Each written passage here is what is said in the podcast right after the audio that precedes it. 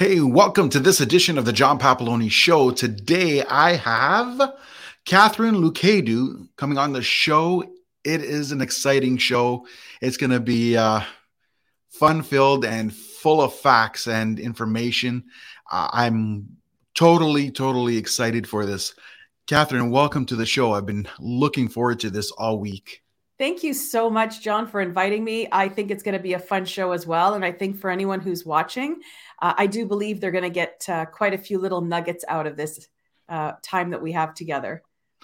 Yeah, absolutely. Like I like to start off with every show with you getting into your story of uh, basically where you come from like you know growing up obviously you i don't think everybody woke up and said i want to be a realtor when they're six years old and you usually have something else right like so sort of a story of how you got to where you are like where it started from and some of your uh, reasons to choose what you did. Right. So I have a colorful history in um, in deciding before I even got into real estate. So when I graduated university, I went to University of Toronto, and uh, I decided after university that I wanted to leave.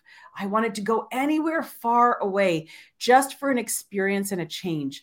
And uh, I applied to. I mean, organizations all over the world, UN, UNESCO, all these places. And I actually got a response back and I got a phone call uh, early, early one morning, 4 a.m., and it was coming from Europe. And a lady said, You know, would you like to come and teach at our school here in Cyprus? And my father is Cypriot, but my mother's Irish. So I never learned Greek.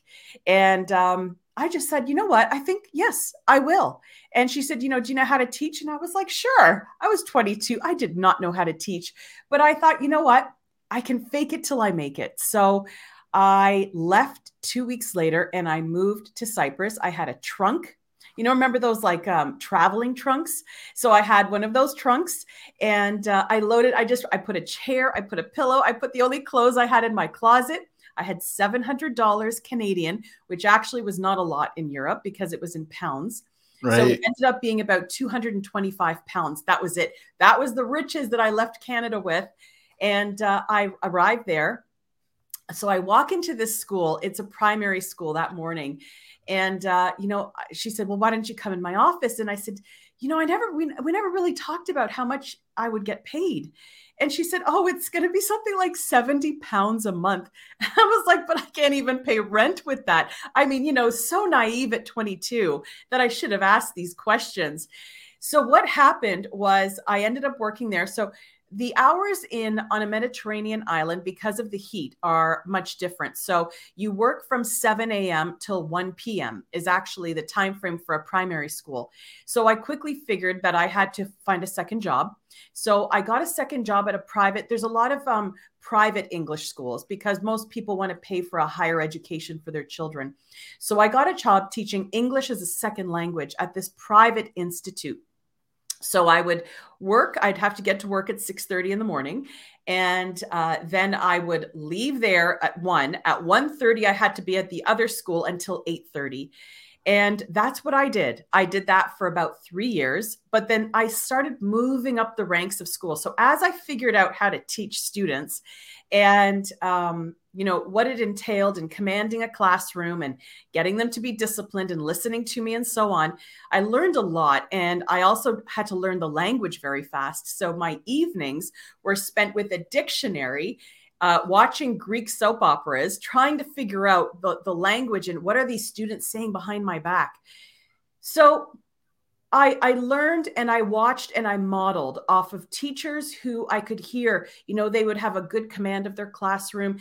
I would hear the students laughing, but I would also see them working. I thought, I want to be that kind of teacher.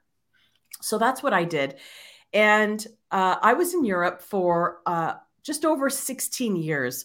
So uh, I got through the primary um, educational system and I decided to apply to high school. I thought, you know, my talents would be better suited to high school students. I could teach them literature and so on. So I did that. And then after doing that for many years, I decided that I wanted a new challenge. So I started doing a master's in education with Manchester University.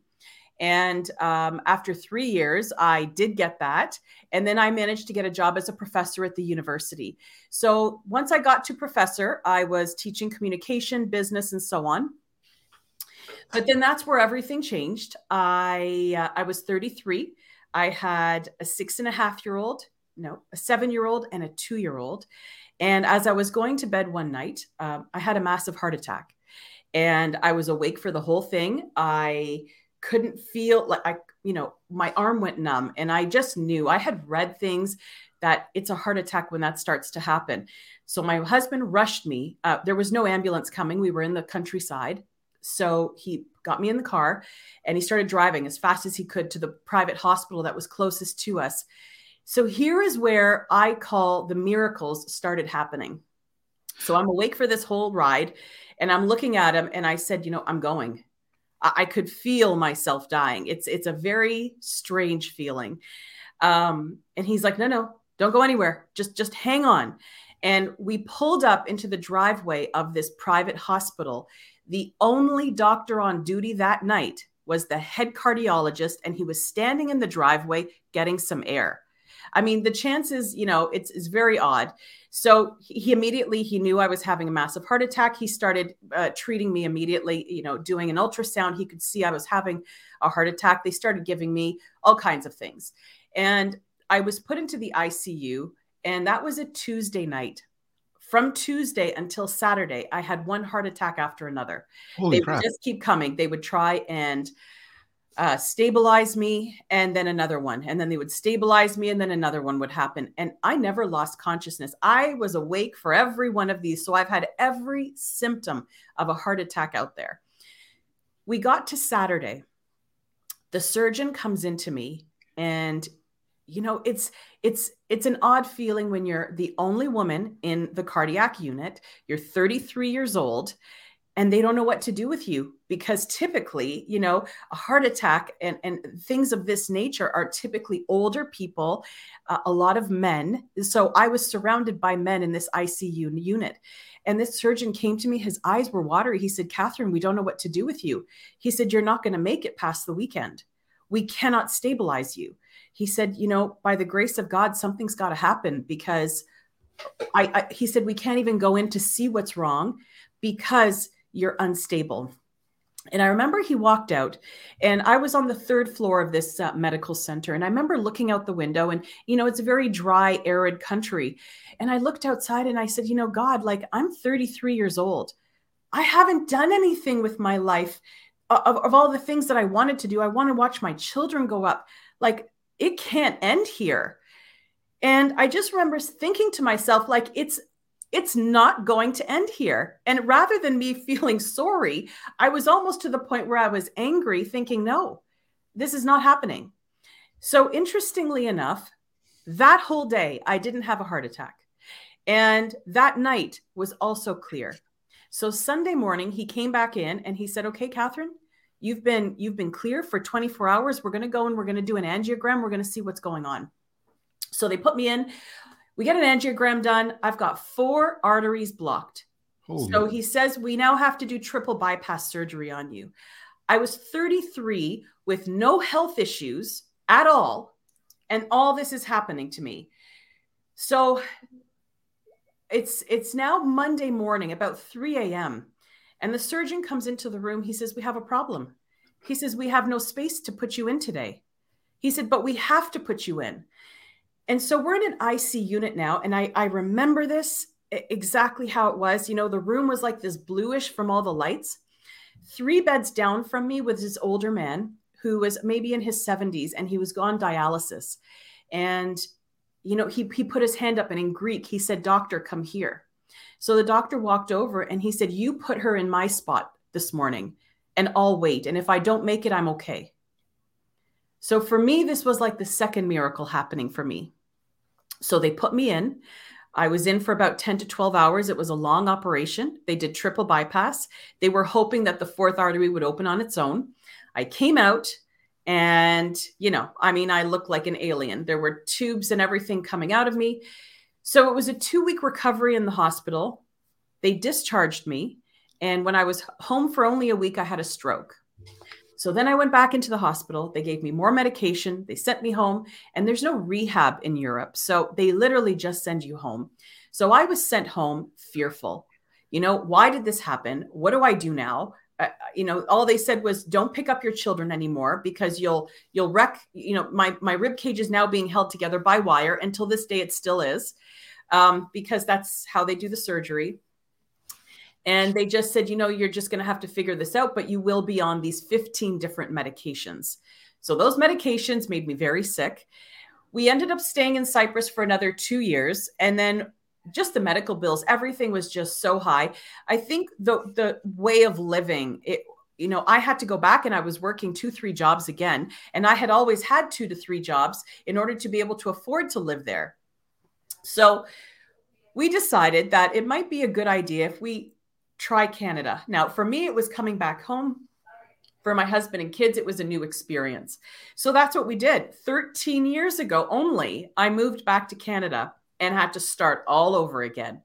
And I taught for a year at the university. And then I said, no, like, let's just change this up. This is my second chance at life. We're going to change this up now. So I was one of those very typical people who was watching HGTV and I was like, oh, I could do that job. So that's what I did. I signed up for the real estate course after watching HGTV. Now, I had spent my childhood going to open houses with my mother because she loved going to open houses. So I had always had, you know, the sense of what it was. My mother even worked in Bosley's real estate office. So I, I knew there was a lot, you know, to real estate. Um, but that's what I did. You know, I joined uh, a large brand and I started from the ground up. I moved to a city that I knew no one and I had no sphere because I had been in Europe for 15 years. So I, you know, grassroots. I started from the bottom and now I'm here as the song goes. But, you know, I think this is how I'm able to relate to the agents that I coach. Um, over the years because I did have to start at the bottom with no sphere and with no mentor, nothing. Just I did the door knocking, I did the cold calling, and then I just did every open house out there. And that's where I realized I'm very good in front of people. So, you know, if I'm going to fast forward this story, I was a real estate agent for three years. Then I got my broker's license my first year in real estate, I was the rookie of the year. And about 13 years ago, I did 100,000 my first year in real estate, not knowing anyone and not be, ever having done sales before. So it's possible. And, you know, it doesn't have to be a struggle for new agents, but you really have to have no plan B. You're going all in, and this is what you're going to do. And, you know, there's no excuses and I had no excuses because I had to help pay bills in a new country where we were starting from scratch. So, you know, fast forward, I then got my broker's license and then I started adding social media marketing and video, and that catapulted my business like doubling in, in a year. And then that would continue to double as the years went on.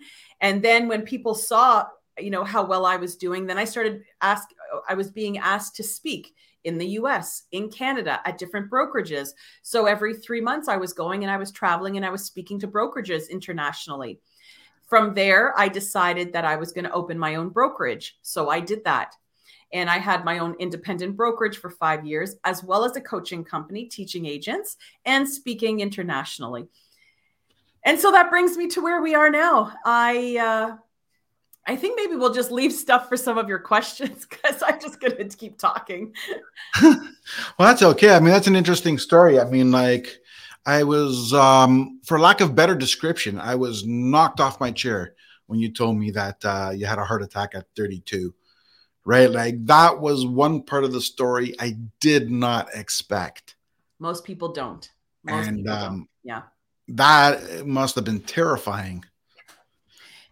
It, it was. Uh, I mean, you know, especially when there's nothing wrong with you. You know, like I had been teaching that day, I had been giving private lessons that night, put my kids to bed, had a shower, like there was nothing wrong with me.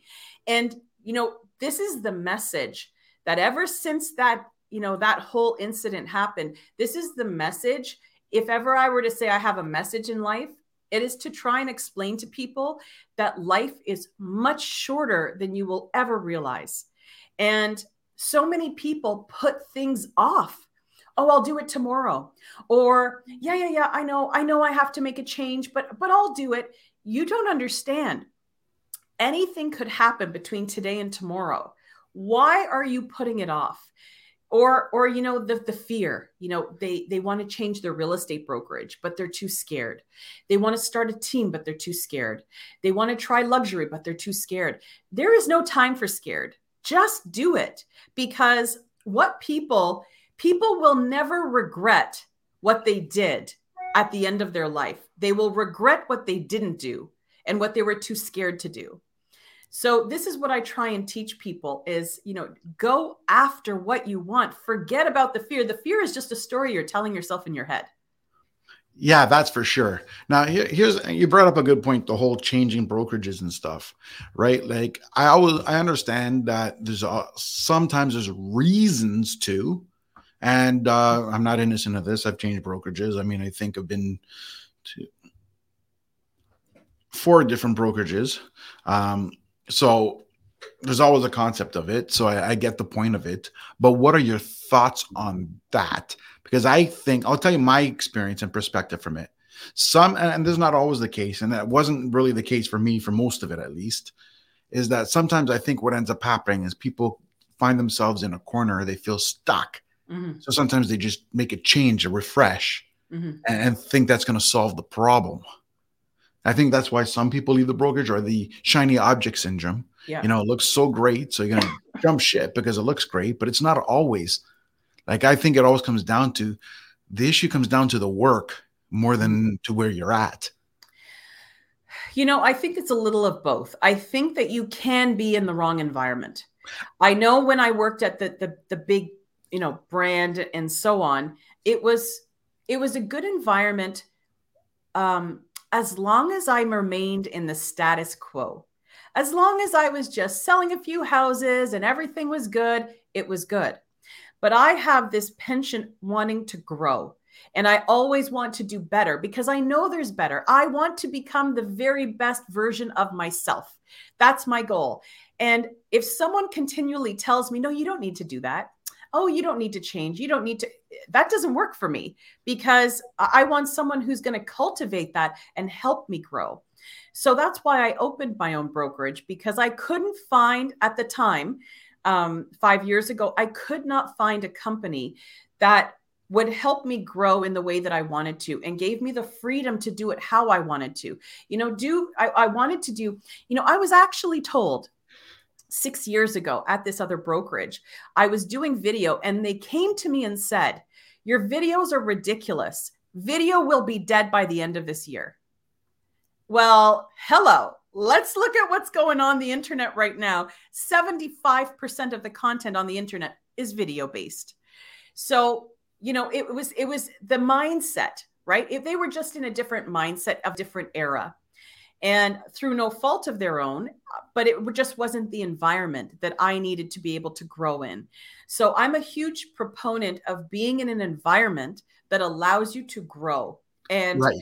And and go to the next level and then once you've reached that level who's there to help me get to the next level and just keep leveling up and i think that if you're not at that place that's when it's time to move and i i think when people feel stuck it's because they don't have that person, the mentor, the guide to help them change their journey slightly and now move to the direction where you want to be.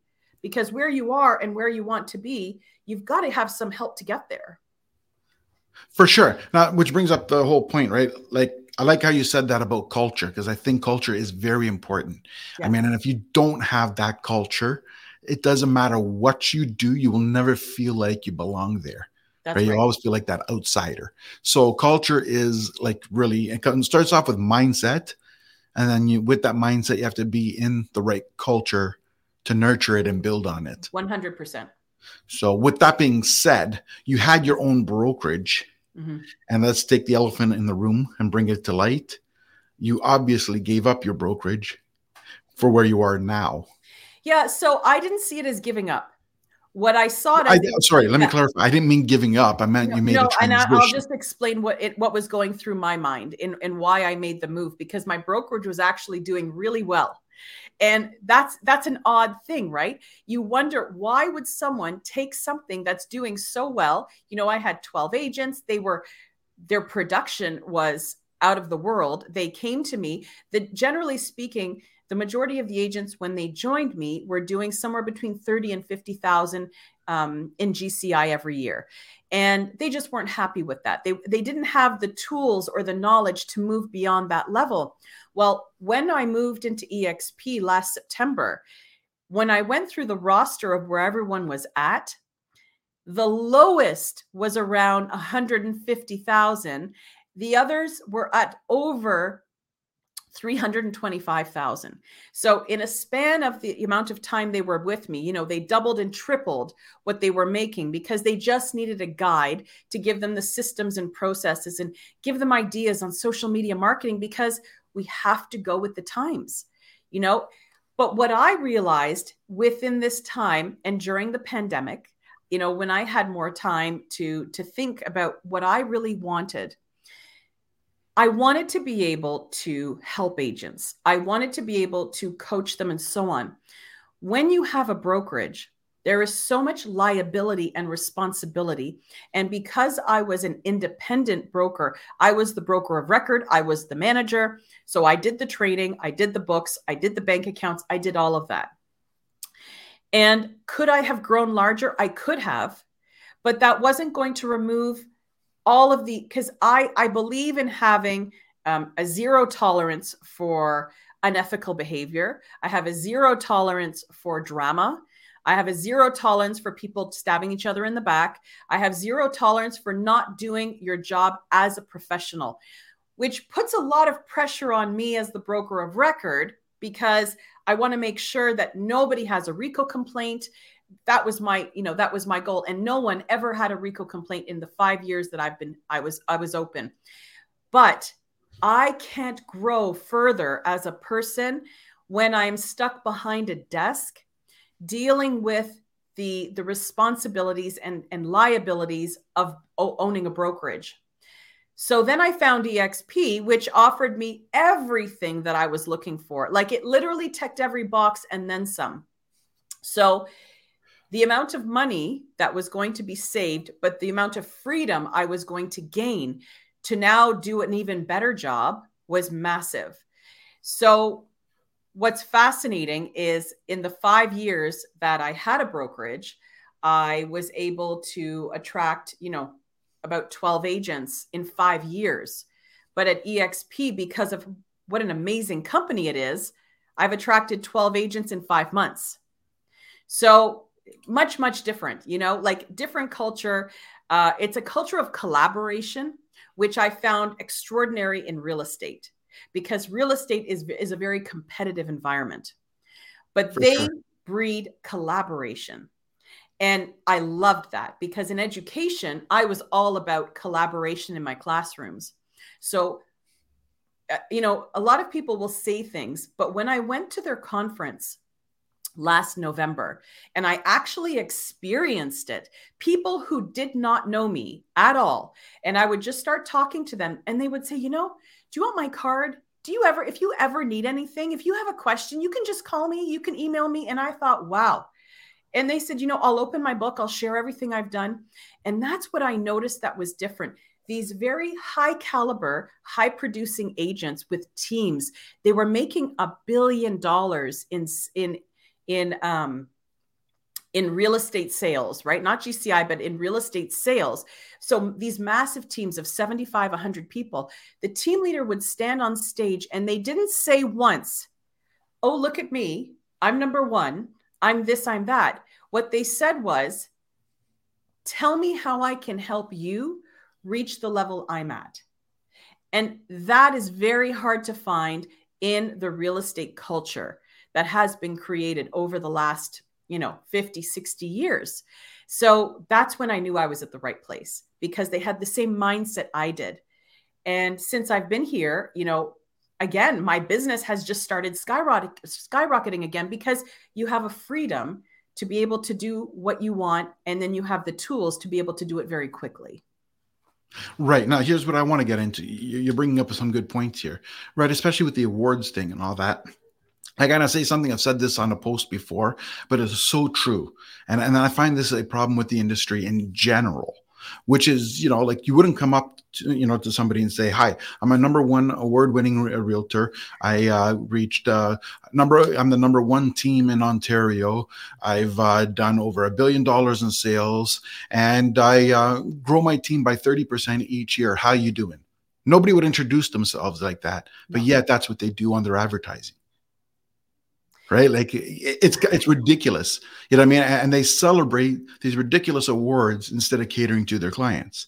Well, what other industry celebrates the amount of money a person makes every year? Like it's it's it's kind of crazy. It's I mean, is, is, there is there a doctor's banquet to see which cardiologist made the most money last year?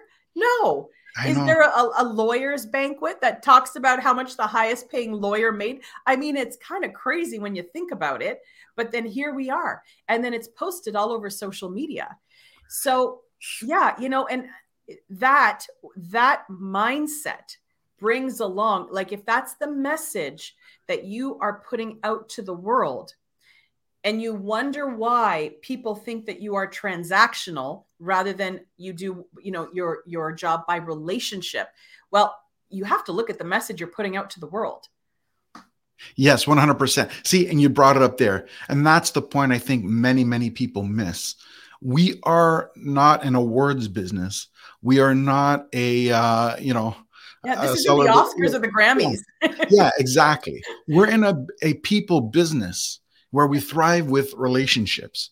And the more relationships we build, the more we thrive. Right. And like some of the tools we have, which clearly you have used, mm-hmm. is video right now. Video is like the thing. And I think our future won't be video. I think our future is going to be audio. But in the meantime, video is where it's at. And the reason why I say audio is the future, like think of uh, Alexa, think of Siri, think of um, whatever one Google has, right? You know, in our future, you, you, hear people talking, hey, Alexa, do this, hey, Alexa, do that, right? We're driving in our cars, we're not watching videos, we're listening.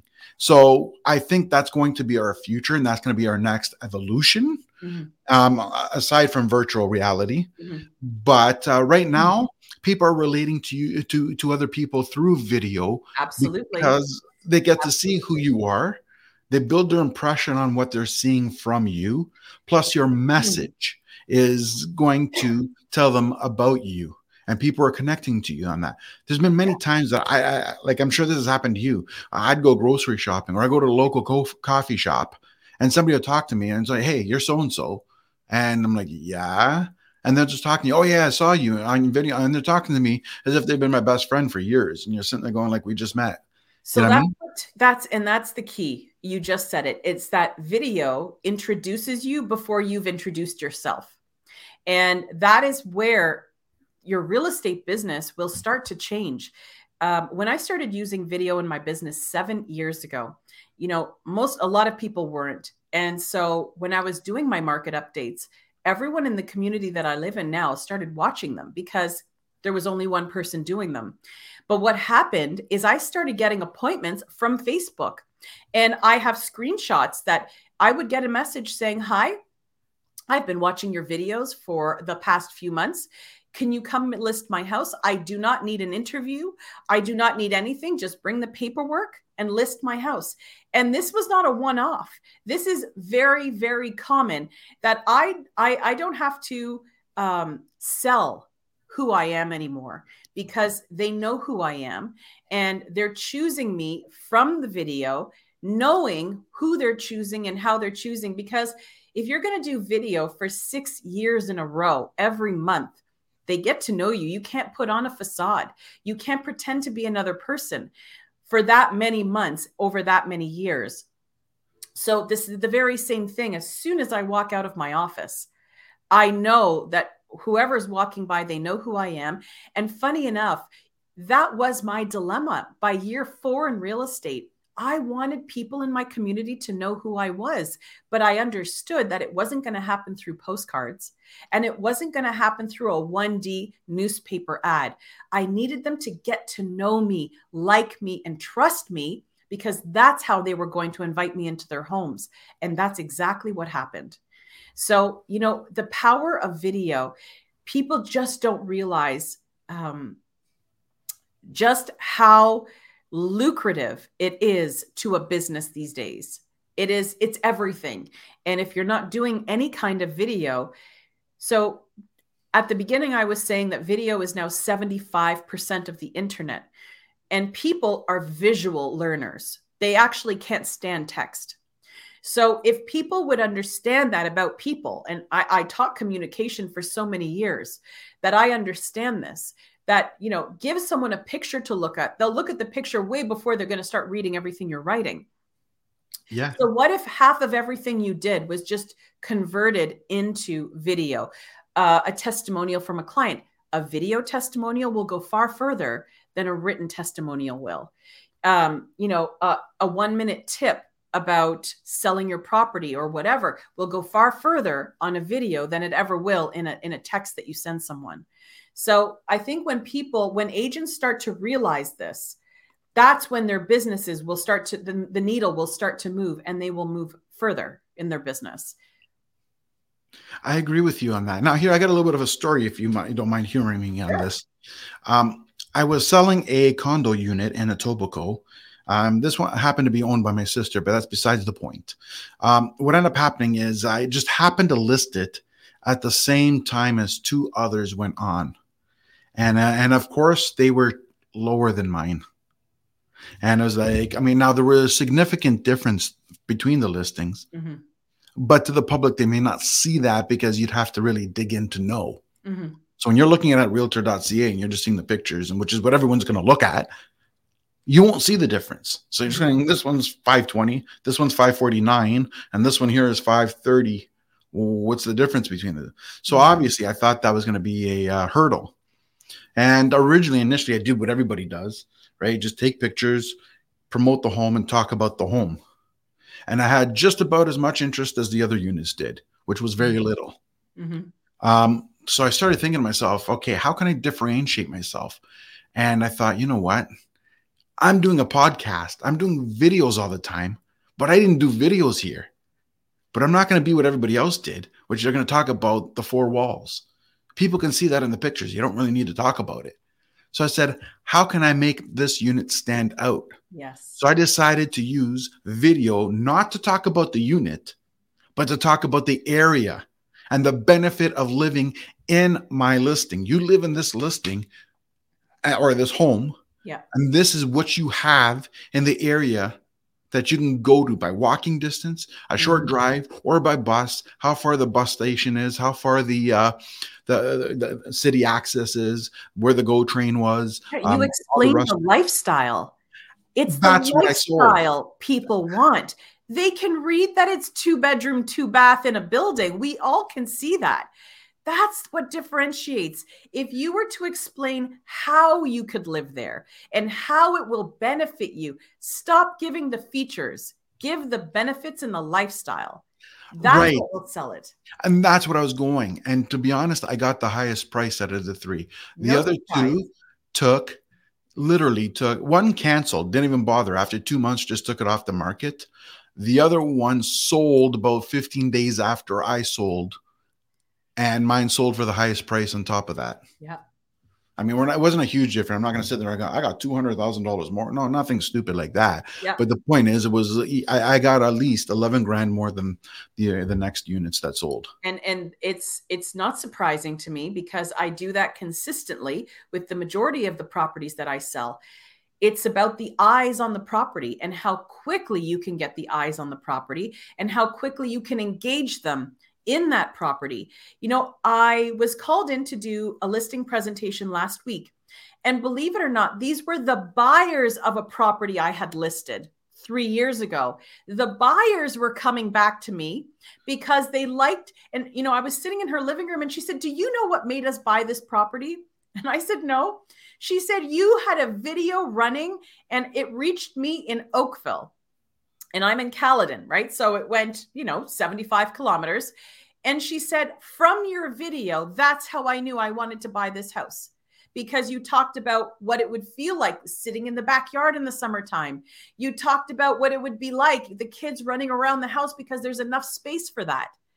That, she said, was better than some of the other ones. And she said, We didn't even know where Bolton was because that's where, where I am. But she said, I didn't need to know where it was because you engaged me from the video. And that's the whole point but so many people miss it. And I'll tell you why because they're uncomfortable to do video. You know, and this is what I try and explain. If you would wor- stop worrying about your discomfort and you were to think of the goal that you have, what's your goal? Do you want to be able to retire early? Do you want to go on a vacation? Do you want to give your kids an education? What is your goal? And isn't your goal a little stronger than this little worry that you have to do a video that will take you 1 minute to do? I mean, it, you know, it's it this is the the disconnect is if people's goals were strong enough or their vision of what they would really like in life, then the 1 minute video that they would have to record or you doing, for example, a podcast every day, or going on and, and doing tips like you do. It's not killing you to do it. And you definitely get used to it after a while. You know, I'll yes. remember the first time I did a video was very uncomfortable. Probably took me 18 takes in minus 18 in the winter. But what happened was every time you do it, it gets easier.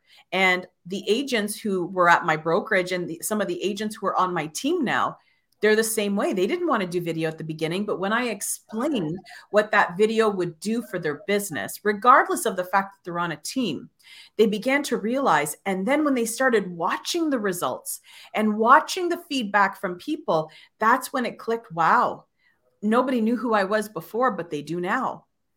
It's a, and, and they've been, you know, in, in real estate a long time. But if you can just put your faith in the fact that this is something that will work and move your business ahead, then we wouldn't be worried about all the online leads you know and and how can i get business? And the market is this and the market the market is always going to be up and down. This is something people just they seem to forget. We're always going to have a roller coaster in real estate. We're always going to have the banks putting an interest up putting interest down. The government's interfering. We're always going to have that. It's been going on since the dawn of time. How about you just focus on what you know you have to do every day? And you're going to have listings. People are always going to need somewhere to live. And when people finally realize that they're not going to be worried about the ups and downs or the excuses as to why they're not selling a house, they'll just be worried about my daily activities and tasks. And if I'm doing them and I'm laser focused, my business will move forward. It's as simple as that. Absolutely. Like uh, as I call them, the daily IPAs, income producing activities should be at least two hours a day, minimum. Minimum. I mean, really, if you had a, an actual, you know, office job and you work two hours a day, you'd probably be fired.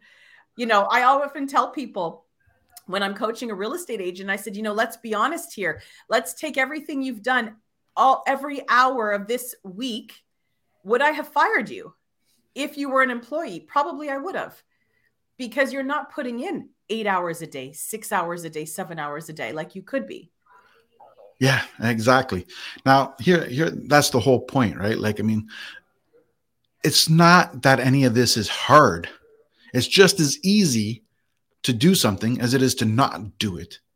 It's just we allow emotions to give us reasons why we shouldn't.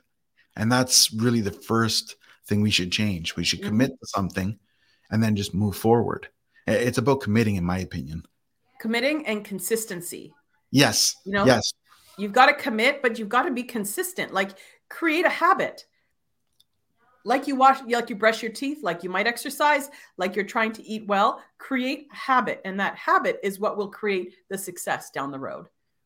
For sure. Now you use video a lot, and obviously you explained why but what are the kind of videos you do, like to trying to showcase some I ideas? I have evolved my video and, and the type of videos that I've done over the years, but there are about five that are con- that will consistently do very well, no matter who's doing them. So number one will always be, you know, a, a, a just listed or even a just sold. Um, number two is a market update. Number three is a spotlight on a business. You know, sometimes it's time to take the hat off and stop making it all about you as an agent and put the spotlight on someone else. So, spotlighting a small business in your town, uh, spotlighting a professional who you know, um, spotlighting an event, a community event going on, tips and strategies for buyers and sellers. So, if the bank interest rates have just gone up, do a small video about it if there is a strategy where there are no more uh, multiple offers and bidding wars, but now we're going back to conditions. And what is an inspection condition? What is a financing condition? If you have countryside properties or you want to get into countryside properties, talk about what septic is, talk about wells. You know, all of these things can be a video. Everything that you might be able to write down can all be done by video. So these are the first and foremost videos that should be done. They do very well on YouTube, especially the ones where you concentrate on an area. Here are the three things you need to know about this area in Toronto. Here are the three places you should visit in this part of Mississauga. Any of these types of videos attract a lot of viewers. And if you were to do it on a reel on Instagram or Facebook, the views are very, very high and that's you know that's why i say i have evolved the way that i do video over the years. It was you know a certain way. So videos were horizontal then videos became vertical. But you have to keep up to date with them. And if you don't want to keep up to date with them you should have a guide or a mentor who's helping you keep up to date. Um, when i joined exp i decided to create a mastermind group every week so, whoever joins EXP with me, I have this weekly mastermind. And this is what I do every week. It's almost like a mini group coaching. So, I'll go in and, hey, guys, you know, this is what's going on right now. And this is where you need to shift your business. Hey, have you thought of doing this? And what, and, and I think that if you're going to be in real estate, you have to keep evolving and adapting to the way the world is going because buyers and sellers need you to know what's going on so you've got to be on top of it. So if you're not doing, you know, the reels or the videos, when you go on your listing presentation, when we talk about a value proposition, right? What value, how are you differentiating yourself from the other three agents who are also going in on that interview? What's differentiating you? And is there something that that homeowner will say, "Oh, yeah, you know, did you hear what that realtor said? That's who we need to go with because she's going to have more eyes on our property than all the other three. For sure. And that's exactly the point. Now, even going to what you were saying with some of the content, now I have a little bit of a touchy part on this, right? With the whole just listed, just sold. I think we've come to an era where that if you're going to do that, you need to do it in video because let's be honest, everyone posts the stupid flyers and, and posts their little comments. Look what just sold, my just sold for the day.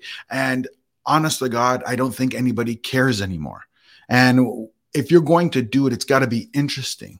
And doing it by video, you can put in points that will not showcase on a flyer that makes it interesting, that can give off the information that people would want to know. Like you just it just sold. Good for you. How does that help me? But maybe with the video you can illustrate why it sold, what made it stand out, and what the area is doing. So it's not just sold, it's about that area. It's about the lifestyle and why I would care about that house because there might be something in the area that I like. So there is a way, you know, I understand that there are agents out there who really just won't do video. They won't do it. And um, so, what they need to learn to do is they need to adjust and adapt the content that they're putting on social media. So, if you're going to put out a just listed or just sold, make sure it entails a story. What is the story behind why the clients listed the property? What is the story of them living in that property? Can I put myself into their shoes. Can you take me into that property with my senses and tell me what it's like to sit on the back porch watching, you know, the orangey red sunrise go down? Tell me what it was like when you got the listing, but here is what happened up until you got the listing. You know, tell a story. That is how you will differentiate your post with a text if you're not going to do a video. But, you know, just listing those features all the time, you will fall into the pool of all the other 100,000 agents out there who are also listing properties. So, if an agent wants to differentiate themselves, they're going to have to change and adapt how they do things. You've got to be different, but you've got to also treat social media as if they are the person in front of you. If a person walked up to you and said, Can you tell me about that property? Are you seriously just going to say it's a three bedroom, it's a two bathroom, it's a double car driveway? I mean, no, you're not. You're going to talk about the house. You're going to say, Oh my gosh, do you know this driveway fits 10 cars? Imagine when your kids become teenagers and they have all their friends over, you're not going to have a problem with parking. Or, you know, this property has three washrooms on the second floor. No one has a problem getting ready in the morning now. Add life, make the listing come in 3D and not this 1D version that we just keep seeing. And if an agent treated their business like a business and they saw this as marketing, watch any Dove commercial online. Dove, Southwest Airlines, um, WestJet used to do Christmas ones. All of these companies now tell a story. They are not promoting their product anymore. They are giving the emotions behind the marketing and how that product will help that person. Dove has a huge campaign about changing um, changing your awareness of who you are and understanding that you are more beautiful than you think. You are smarter than you think. You are stronger than you think. Nike does the very same thing in their commercials. If you step back from real estate and start watching what the biggest brands in the world do, you will now understand how to do your marketing. 100%. See, that's exactly what you said, right? So you got to go differentiate yourself. It's definitely about the story. It's about the lifestyle. It's nobody cares about the generic thing that makes you blend in. And I think that even applies with uh, Bank of Canada raises the interest rate. And uh, as I would say, once I, I, heard that, I said, watch the flock of seagulls are coming out because every damn realtor is going to uh, share the da- same damn article, the same, oh, it's up a half a. And it's always the same old story. By the time somebody sees it, 40 other people have said it. So you're right. It's about sharing the story of why that's relevant. That's how you stand out. That's 100%. And in terms of what you're doing now, you're even coaching, right? Like, and in terms of coaching, let me ask you why. Why did you get into that? Because clearly you're doing very well as an agent, and you could have just continued being that agent and would have the same great life that you do. So the why when you coach has to be beyond just doing more sales. Yeah. I think because I have been in education for so long, it is second nature to me to want to help and guide people to just to, to get to their next level. I will always come back to the fact that, you know, I'm on my second life. And I truly believe that if I'm going to be here for the amount of time that I'm going to be on this earth, then I'm going to be the best version of myself. And I see so much potential in agents out there, but they don't have the guidance. They don't have the knowledge that they could be doing something slightly different. They don't realize that if they just moved or did something one inch further, it would make a huge difference overall. There's a compounding effect when you make one small change.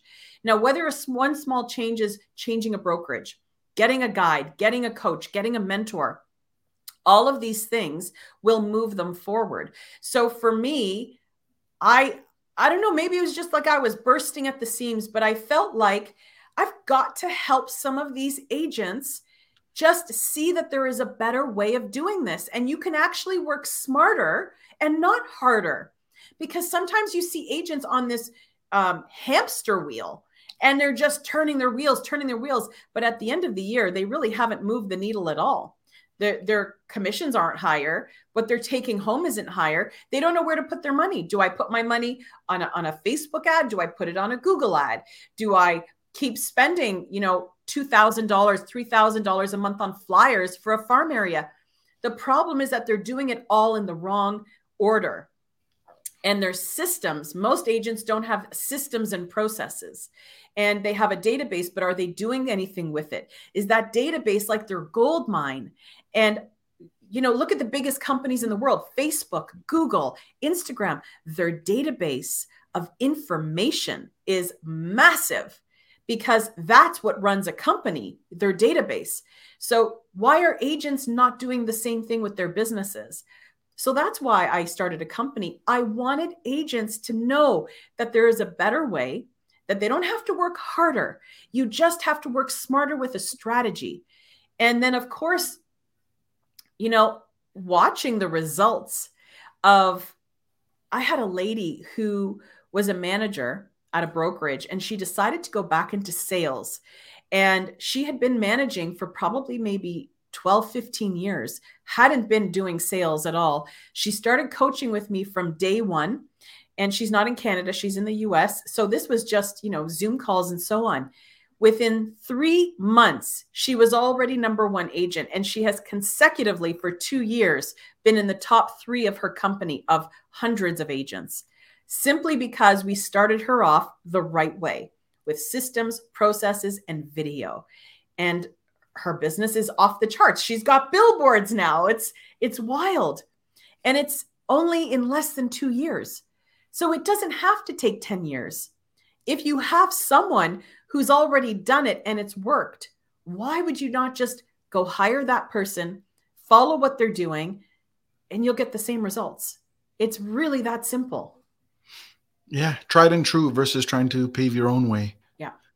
And, you know, like even with the whole system, I'll be honest, I was resistant to having that CRM, to having that daily routine, to having that system in place. I mean, for the I, have been in the business in July, I'll be uh, seven years, and for the first five, I did not have a CRM, at least not consistently. But I would get onto it. Didn't know what to do with it. Right? Yeah, to me, it looked like it was an Excel, like an Excel spreadsheet, but I'm paying for something different. Yeah. And that's the way I felt it. Now, when I got into a system and I practiced it and and I put it into use and I built that system. And I had a coach in the beginning of 2020 or end of 2019. I decided that without a coach, I'm not getting into that next level. So, end of 2019, when I say end, I mean end of the summer, beginning of the fall season, I got myself a coach and I had that person. And then I built that system. And then I've been on the CRM. And I'll tell you, I've had probably out of the seven years, I would say I've had the, the last two were my best two years. It's not a coincidence. You know, no. it's not coincidental. It's it's intentional. Yes, 100%. And you have to everything you do is intentional. Anything's possible if you put your mind to it. I don't look at life as in, in the scarcity mindset. It, I see it as an abundance. There's an abundant amount of business out there yeah. if you want to go out and do the work. Absolutely. So, with that being said, I want to be mindful of your time. So, I'm going to ask you uh, maybe two more questions and then get into what I call lightning round, which is a little fun questions. All right. Okay. So, the la- uh, second last question is going to be What advice would you have for new and upcoming realtors or even entrepreneurs? You know, if they had come to you and said, I want to start my business and I don't know where to start. Um, first of all, I would find a mentor who's going to sit with you and you need to create a plan because you're not going into a job where you're an employee you need a business plan and you have to decide you know what does that look like what do i want to accomplish in 30 days 60 days 90 days what do i want to accomplish by the end of the year so many people have a goal um, a year out or two years out but they don't break it down to know what does that mean. So if I want to do 10 sales by the end of this year, I need to break that down into the smallest minute pieces and there's something called smart goals. And this is what I have all agents do is is it is your goal specific? Is it measurable? How do you know when you've reached it? Is it attainable? Do you have a timeline? You know, it's like losing weight. If I want to lose five pounds, I'm not just going to lose five pounds. I have to have a plan. How's my eating going to change? Am I going to change my my exercise? Am I going to drink more water? And how will I know I'm going? I'm getting closer to my goal. Well, I'm standing on the scale. I'm measuring all of these things. We have to do the same thing in our businesses. So, anyone who's new, no matter what industry you're getting into, you've got to have a plan because that's your roadmap. You know, you're not going to get in your car and drive to Florida without a GPS system because what's going to happen? Well, how are you going? Where are you going? Our businesses are the same. So if you need to set your GPS as a new agent, you need someone helping you do that because you will not naturally know in a new industry how to do it. The same thing with any entrepreneur. You go and open a health food store. If you've never opened a health food store before, how do you know how much you should be selling every week, every day? How do you know when you're doing well? You need guidance. Well said. I, I completely agree with you on that. Now, the final question before we go into our lightning round is how do people find you online? My name is across social media as my name. And, you know, if I'm going to give, I'm going to give a tip. I, I, have to give this tip because agents have to know mm. this. Stop changing who you are on the different platforms. Like, don't call yourself your name on Facebook, but then you've called yourself something else on Instagram and something else on TikTok. Use your name or use whatever you're going to use, but use it across all the platforms.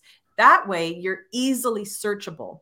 So, Katharine Loucaidou, I am Katharine Loucaidou on Facebook, on Instagram, on LinkedIn, um, on TikTok, all over the place. And then I have these sub pages where it's the Katharine Loucaidou Real Estate Group, as you see behind me, which are all of my business posts and my team. I also have a Katharine Loucaidou coaching on Facebook and Instagram. So, but just start with my name and you know, if you Google me, you're going to see every video I've done on YouTube, and I've got a couple of YouTube channels as well.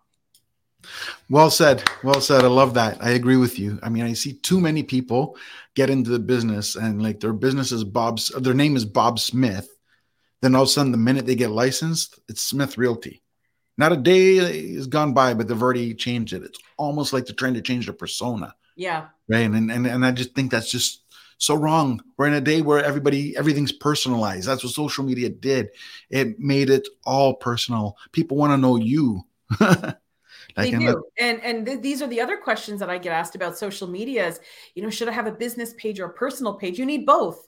And you need to share the content back and forth because the people visiting your business page still want to know who you are. That's how they're hiring you. They have to figure out whether they know you, like you, and trust you. They're not going to do that if you just have one page of houses. So don't be afraid to mix and match. It's okay to do that now. I agree with that too. I have, I only, I'll be honest, I only have a business page so I can use the uh, ads manager. Otherwise, I just post everything on my personal. I mean, the way, uh, the way I figured is if we're connected, yeah. then we're socializing. And if we're not connected, yeah. then either let's connect or don't right i mean i don't need a business page to tell you to follow me just so you can see my posts right? So it's either we're connected or we're not, right? So I don't really care for the business page. I think the personal page is more important, but we need it obviously if we're going to do our uh, ads manager or if you want some form of statistics. Exactly, exactly. So with that being said, mm-hmm. let's get mm-hmm. into the lightning round and uh, have some fun questions. Okay. So the first question is going to be what is your favorite food type and why? Wow. Oh my gosh. Okay, so I actually don't think I have a favorite food type. I keep changing the way that I eat because I keep trying to uh, become healthier and healthier and healthier. Um, my favorite food type, I think breakfast. I'm going to just call it a meal, and I love breakfast. Um, yeah, I, I think breakfast would be my favorite meal, and it's always very colorful right? So I have, you know, my protein and then I have avocado and, and all that kind of stuff. So it's it's gonna be breakfast. That's awesome. I, I love breakfast too. I mean, I can have an omelet any time of day. Yeah. um, favorite vacation spot. Oh, well, it always involves the ocean, the sea, and a beach. So I love Aruba. Um, I'm actually contemplating where to go for my big milestone birthday in July. And when the world is your oyster, it's so hard to just figure out one place. But I was spoiled for 15 years living in Cyprus because it's beautiful Mediterranean light blue water, white sandy beaches. It doesn't get better than that. So when you're over on this side of the world, it's hard to find something that equates to what I had over there. But I keep I keep looking for it, and Aruba is pretty close. Awesome. Yeah, I know exactly what you mean. I mean, we get too many long winters. What was it snowing yesterday? And yes. it's like April. It's like, ah. I know. I know. um, favorite book? I think I'm going to have to say it's uh, Think and Grow Rich. Um, I think some of the old classics for mindset are phenomenal. Um, I, I, have so many. I always have about three books on my bedside table, and I always have audiobooks. Um, yes. Constantly and, and podcasts. That's all I do. Very rarely am I listening to music unless I'm just feeling tired. I'm always listening to something that will help my mindset grow. Yeah, for sure. Absolutely. I love that book by Napoleon Hill, Think and Grow Rich as well. Yeah. I mean, my go to was uh, Darren Hardy's uh, Oh, the compound effect. Compound effect, yes. Yes, yeah. I absolutely love that. I mean, I literally followed the instructions in that book to the T.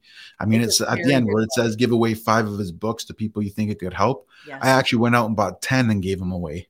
I do that all the time. I've all I've got always a stack of books here at my office, brand new.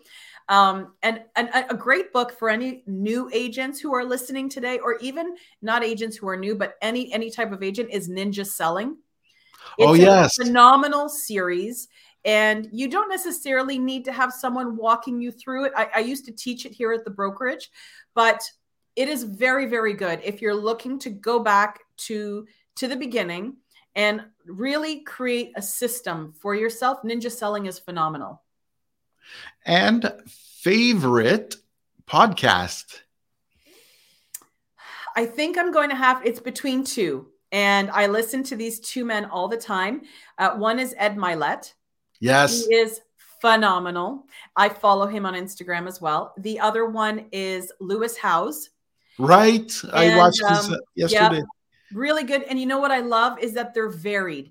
They bring on, you know, neuroscientists, psychologists. Like, as you can see, I love the brain and I love communication and I love learning about people and the psychology and sociology of people. So I really do like those two. I, of course, have two podcasts as well. Um, I have one called Life Reimagined, and I have another one called Mindset uh, Mindset Medicine. And so, you know, I I experience the world, and then I put it back out uh, through those two podcasts.